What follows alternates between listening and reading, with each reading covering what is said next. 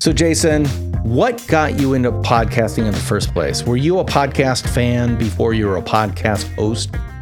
Yeah, I went to school back, and I'm dating myself. When I went to college back in the late 90s, early 2000s, I was a communications major. Radio was always what I gravitated to. I had a radio show that was a blast where I probably got away with some things that I would never get away with on a traditional radio station, but that's a story for another day. And I'd always loved it, but I never got into it as a profession. I, I found out when I, I, moved from the small town of Bradford, Pennsylvania, where I went to college and where I grew up, to Pittsburgh after school, that it was a little difficult to get right into it without interning. And because I needed to pay for things and have a place to live, it really didn't work out in my favor. So over the years, I got into different things in regards to my career path and I had met a gentleman who did what I learned that night was a podcast. And when he told me what, I'm like, well, what? Tell me about what this is. And he said, oh, it's like radio for the internet. Huh, interesting. Okay, that sounds good. And that made me do a little bit more digging and searching. And my best friend and I had kicked around starting a podcast once we got more familiar and we were seeing what this medium was all about. And it was starting to become more popular. You were seeing more podcasts pop up and we could never land on anything that we really wanted to do. And at that point, I was running a craft beer blog and I was launching a service that was going to help promote events and, and, and news and, and things happening within the beer drinking community here in Pittsburgh. And as I was launching that, like right before, I think it was the day I made the site live, I had a guy jump on Twitter and just start trolling me about how I, this was never going to work and this was never going to be a good thing. And I don't know how, how do you think you can do this? Blah, blah, blah. And it got me wondering what this guy did. And I said, hmm, he has a podcast about beer. I can do that and I can do it better. Texted my buddy, said, This is what we're going to do. This is going to be our podcast. We're going to do a podcast about beer. That was it. That was like the extent of our planning. And the results showed that because the show sucked. Looking back on it from an experience standpoint, it was great because it got me into podcasting. It helped me learn some things that I obviously needed to develop and get better at. But it helped me rekindle that fire for radio and for audio that I had back in college. And then one thing led to another, and it's brought me to where I am today, where I'm working in the industry full time. So it's great how everything has panned out. It, it just took a minute to get there, but that's what brought me in it's a funny story. I always tell people don't start a podcast out of spite because I feel like that's what I did. But in the, like I said, in the long and short of it, it was very, very good experience. We got to meet some really cool people, have some awesome conversations. And like I said, it was good foundation for where I'm at today. You know, Jason, I, I love that story because my daughter, one of my daughters, is right now in college, a DJ at the local college station. And talk about not having an audience or not knowing if anyone's listening. She doesn't, but she doesn't care because it's it's a form of expression. She gets mm-hmm. to choose the music she wants to play, she gets to talk about the bands she wants to feature. She even has a platform to invite local bands to come on the station and play live, which is so super cool. I mean, she's a, a junior in college who basically is a music maven for Minneapolis because she's on the air. And nobody has to know that her audience may not exist or it might be small. She doesn't even care. And the fact that you came out of that kind of background as well is wonderful. But the thing I really want to point to is you, you called it don't, or you said don't start a podcast out of spite. I didn't get that out of your story. What I got was if he can do that, I can do it too. So what's stopping me? And right. that is the whole point. If you think it's hard, think again. Now, I'm not going to say it's easy, but it's not hard. There was a time when you could not do anything a podcast does without a 50,000 watt radio station behind you. But now, the democratization of audio and video, if you want to look at it that way, but I'm talking specifically about audio in the podcast space, anybody can have their own radio station about whatever you want via a podcast. And that's what I love about it because let's face it, how many people are actively thinking, I need to find a resource about nonfiction branding? It's a concept they don't know anything about. Why? Because I, I made it up. Or they might be thinking, well, I need to build my personal brand. Again, not a lot of people are thinking about that, but maybe they should be. So, this is my opportunity to find my niche or my niche, depending on how you like to pronounce it, the same way you're doing it with the podcast guest optimization kind of empire you're, you're beginning to build about helping people discover how podcasts can work for them, even if they don't have a podcast. And I think that's brilliant. We talked about it last week. We'll talk about it even more this week. But I want to just point out again you decided you could do it because someone who was giving you a ration of crap was doing it. So you wanted to do it better than they did. That is perfectly fine motivation. Let me tell you, what is it? Imitation is the sincerest form of flattery. Yeah, to a certain extent. But in reality, being better than they did it because they cheesed you off a little bit, that's the sincerest form of take that, you son of a fill in the blank. So you went from there, you developed the podcast. Are you still doing the beer podcast? No, that actually what what ended up happening there was I did that beer podcast and my best friend and I just it, life started taking over, schedules sure. were driving, and then I did the show by myself for a while with other people as guests, and then when I found, I decided, okay, I think I'm going to retire that and rebrand it to what my blog was called. So I did that, and then ran with that for a little bit, and then as after I did that show for, I gosh, I can't remember how many episodes I got to. I did that was when I decided, and this I I feel like this was the most critical step. I don't think you have this, but this is just I chose to do. As I was doing that podcast, I really started evaluating the whole podcasting space and what I wanted to make of it and, and get from it, and realized that the value that I was providing just wasn't as good as it could be. I needed to get better at my craft. And obviously, continuing to do interviews helps with that. And you can develop your voice and really just get better on the fly. But I felt like I had enough of that under my belt that I really wanted to just take some time away, not worry about the production side, just study what other people were doing in regards to relaying their message through their voice. So I canceled that podcast, took it down, and took about a year and a half of just listening to other podcasts, listening to radio shows, listening to personalities deliver the news, broadcast sports.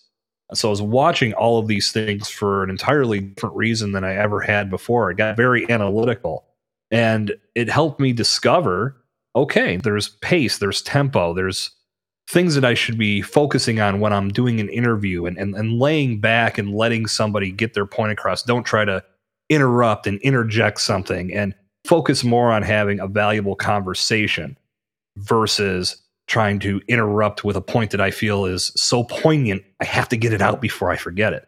So, all of these things went into my mind. I call it like a little short end associate's degree of podcasting where I just took time to study, took time to learn, and then I got back into it, launched a new show, and that show was much more successful. So I, I had that more on the beer side of marketing, beer side of sales. Just I was trying to create a podcast that was more for the business side versus just the craft beer drinker because there are a lot of podcasts dedicated to that. So I wanted to do something a little different. And over time, as I get, I guess I can attribute it to age. As I got older, that passion that I once had for beer and for drinking and partying and just being a you know fun loving guy, it, it got I got more serious about things and I just didn't have that same passion.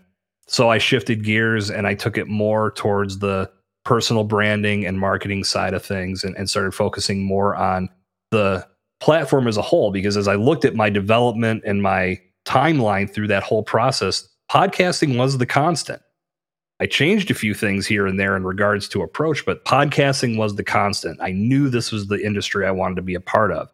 So it was determining how. So I actually did launch another podcast that was dedicated to delivering tips and strategies about podcasting. So it was a podcast for podcasters, and that show's still out there. And I just did release a second season of that show a couple months back, but there's probably not going to be plans to do anything further because my focus now is on evolution of brand and I'm loving how that show's going, and I want to keep building on those results. There you go. I mean, I love the fact that you went to school on podcasting and audio and hosting and interviewing by listening to the best in the wherever they happen to be. And uh, I think that's something that uh, a lot of people don't do or maybe don't do enough of. One of the things that I, I'm sure you advise your advisees, and I certainly do myself, is before you start building a podcast or producing a podcast, listen to a ton of them and find a handful that are the ones that you constantly enjoy and figure out why you enjoy them. One of my favorite podcasts is Daring Fireball's John Gruber's podcast called The Talk Show. And it has no music at the front, it has no intro at the front. He doesn't introduce himself or his guest or anything like that. I've talked about that podcast on this podcast a couple of times because I'm just impressed by his respect for the intelligence of his audience. And that's what I take away from his podcast. He respects the intelligence of his audience. Another podcast I really love is the Pivot podcast with Kara Swisher and Scott Galloway, which focuses on tech and media and stuff like that. And it's their banter back and forth. And while you can tell they've got a framework for the show, like they have sections where they know they're going to talk about this general topic, they have no scripts. I mean, they have some scripted uh, advertisements in the middle of it. But for the most part, it's just pure conversation and they're laughing at each other. And it's just so purely human. That's what I took from that. So my goal is to have a podcast that uh, that truly respects the uh, intelligence of my audience and allows for conversations with people like you, Jason, that are yes, we agree on the importance of some stuff, but you're coming at stuff from a different point of view. And if you took issue with something I said, I would be thrilled because then I know I'd be learning something. I hate those Amen Corner podcasts where everyone is in agreement all the time. I love it when someone says, Well, you know, I kind of take issue with that. Oh, good. Tell me why. So, Jason, take issue with something I've just said and tell me why. I wish I could. No, but I can I can piggyback on what you just said and with 100% confidence and say controversy creates cash. Controversy creates listenership. More people are going to be sucked into something that could turn into a little bit more heated argument. It's just it, it's the staring at an accident type of mentality. We love that type of thing in our world. But at the same time, I think it opens up the windows for more learning to take place. Because if you if I just went with what you just said and said, "Oh yeah, I agree with everything you say," that's a terrible conversation, and there's only one point of view. But if I can come back and and and add to what you just said with what I'm saying now, and then add on top of that, what I love about your show, DP, one of the things I love about your show, you get right to the value. You get right to the conversation that's what I do on my show as well. And that was as I was putting, like I said before, I think I said this last week. I put a year's worth of time into building what I wanted Evolution of Brand to be. And I listened to a lot of different podcasts for the best elements of those shows. And the one that really tipped me off on doing getting to the value as fast as possible was Entrepreneurs on Fire with John Lee Dumas. It's about a 30 second to one minute intro that just sets a table for what you're going to learn for who the guest is, and then he does a quick sponsor ad and he's right into the content within about a minute. And I started thinking, I'm like, my gosh, back in the day, I would do this 30 second to one minute intro song that every week was the same. So if it had if I had an avid listener, they had to sit and listen to that if they didn't press fast forward. And then I do this opening monologue that could be anywhere from five to 10 minutes. And it was, you know, you're 12 minutes deep before you're getting to the actual reason that people showed up for the show. And that was to hear the conversation. So I started thinking that the value is not in this beginning intro part. The value is let's get people to the meat and potatoes of this interview as fast as possible and not fill the show up with a lot of fluff. I know one of the big misconceptions in the space is that I can't have to be a certain length. Why? Yeah. Everywhere else in the world, we're trying to shorten things. You know, we have you know, an example that we talked about on one of the episodes of Pod Theory. Me and Travis Brown, who's a good buddy of mine and we did a whole season about misconceptions of podcasting.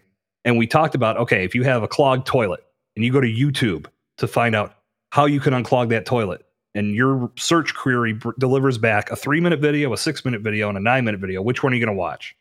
Shortest one possible. You're going to watch the three minute video because Yep. it's the shortest one possible. So our mentality there is how can I get the value that I'm looking for as fast as possible? But when I'm making a podcast, I've got to make it an hour long.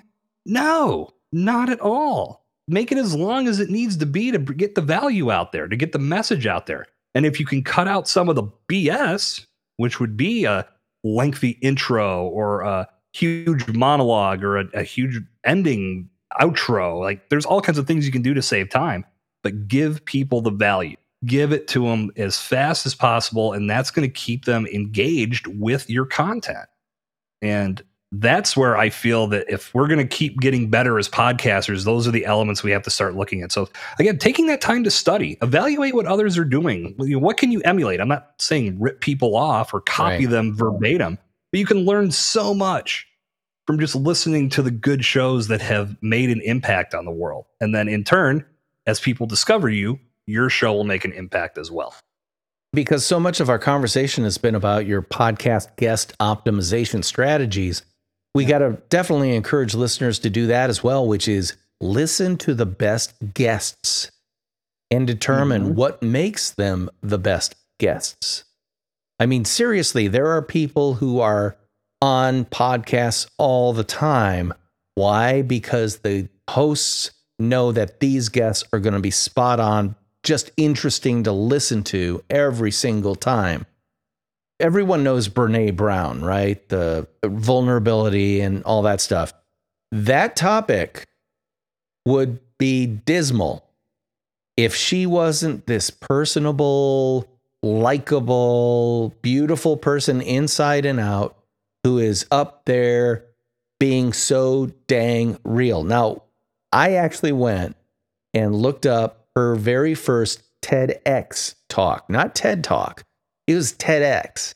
And in my book, Nonfiction Brand, I refer to TEDx as the kids' table of TED, which it is. And it was TEDx Houston. So it was a bigger TEDx. It wasn't TEDx Stevens Point, which we have here in Wisconsin, but it was, but it's still small, right?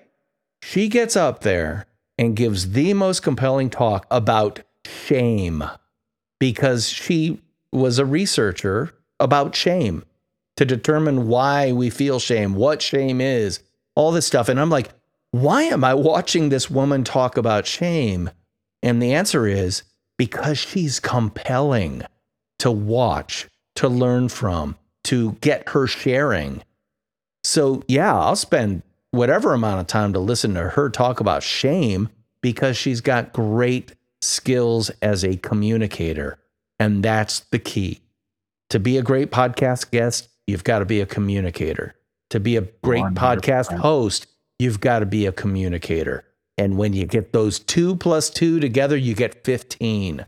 And that's what I love about this.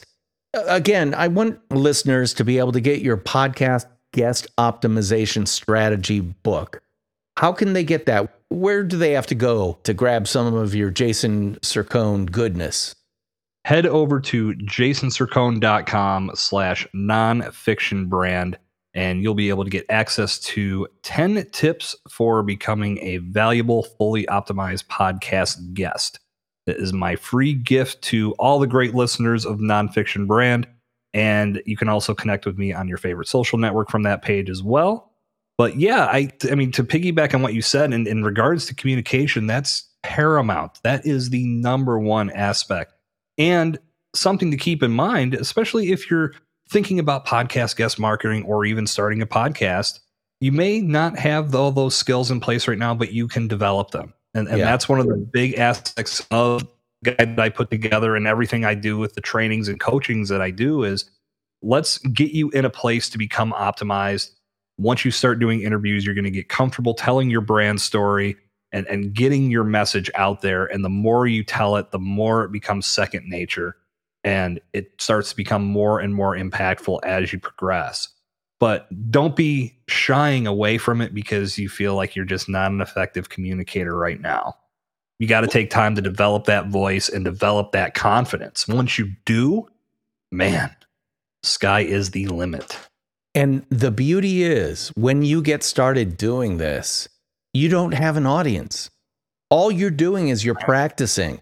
You're practicing and you're practicing. And, you know, here in the great state of Wisconsin, we love us some Vince Lombardi quotes. And one of the best ones is practice doesn't make perfect, perfect practice makes perfect. If you start a podcast as a host, or if you start going on podcasts as a guest, the more repetitions you get, a lot of people will call them at bats to change the sports metaphor there. The more at bats you take, the better your batting percentage is going to be. And longtime listeners of the Nonfiction Brand podcast will remember one of our favorite guests is George B. Thomas. He does a ton of videos about HubSpot. I asked him, So, how many videos did you do before you heard something other than crickets in your audience? And he said, uh, About 75. I'm like, Seriously? And he said, No, that's great because the first 50 were terrible. Then they started getting better. Then they started getting good. And right about the time they really were becoming solid, that's when my audience started showing up. And from there, the growth happened because he had built his confidence, he'd built his skills on camera and on a microphone, so that when the audience was ready to find him, he was ready to give them something of value. And that's what Jason Cercone's doing, man. I'm telling you, check out his Evolution of Brand podcast. Any place you get fine podcasts for free. His last name is spelled C E R C O N E, Jason Cercone. I want to thank you again, Jason, for being on the Nonfiction Brand podcast. I want to give you an opportunity again to tell people where they can pick up that special guide. DP, I really appreciate you having me on. I've been a big fan of your show, a huge fan of your book, and it's been great getting to connect with you personally, both on my show and now through your show. And I'm confident we'll keep this relationship going as we continue in our personal brand missions. But yeah, again, for all of the great listeners of Nonfiction Brand, visit jasoncercone.com slash nonfiction brand, and you can get a free copy of 10 tips for becoming a valuable, fully optimized podcast guest. My gift to you. And if you're into the social media game, I do have my links there where we can connect. And I'm looking forward to continuing the conversation with everybody after you check out what's on that page. Thank you again, Jason, for that. And thank you for listening to Nonfiction Brand. If you'd like to support the podcast, there are two ways you can do it. One, go to Amazon.com and search for Nonfiction Brand. You might have to add my name, Knudten, A N U D T E N, and you'll be able to see my book, Nonfiction Brand Discover, Craft, and Communicate the completely true, completely you brand you already are or go to patreon.com slash nonfictionbrand where you can actually become a patron of this podcast. Thanks again for listening. I'm your host, DP Knudten, and he is Jason Cercone. And I'll be talking at you again next time. Bye bye.